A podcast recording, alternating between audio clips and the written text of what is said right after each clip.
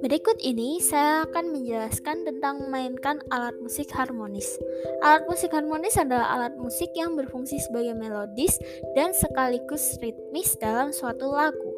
Alat musik ini mampu menghasilkan nada dan juga dapat dimainkan sebagai pengiring dalam suatu lagu atau yang lazim disebut dengan akor.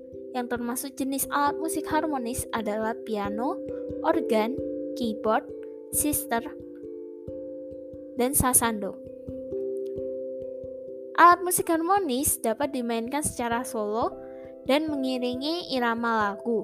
Alat musik harmonis dapat juga dimainkan untuk mengiringi, mengiringi permainan alat musik yang lain dalam sebuah orkestra.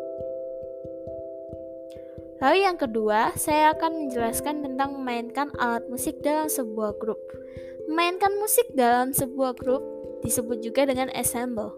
Dicinjau dari ragam jenis alat musik yang dimainkan, ada tiga jenis, yaitu ensemble sejenis, ensemble campuran, dan orkestra.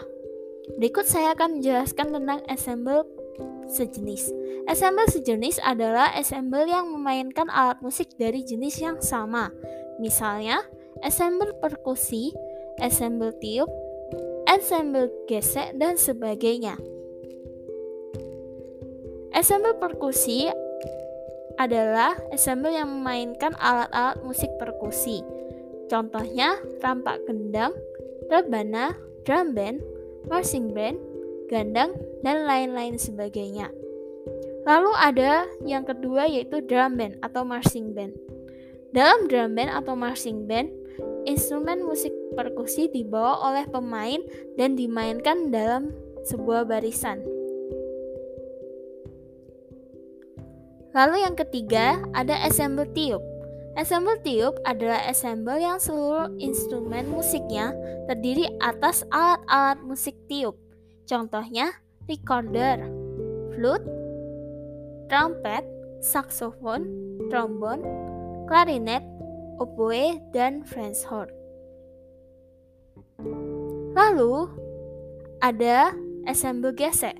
Ensemble gesek merupakan ensemble dengan kelompok alat musik gesek seperti violin, biola, cello, dan kontrabas.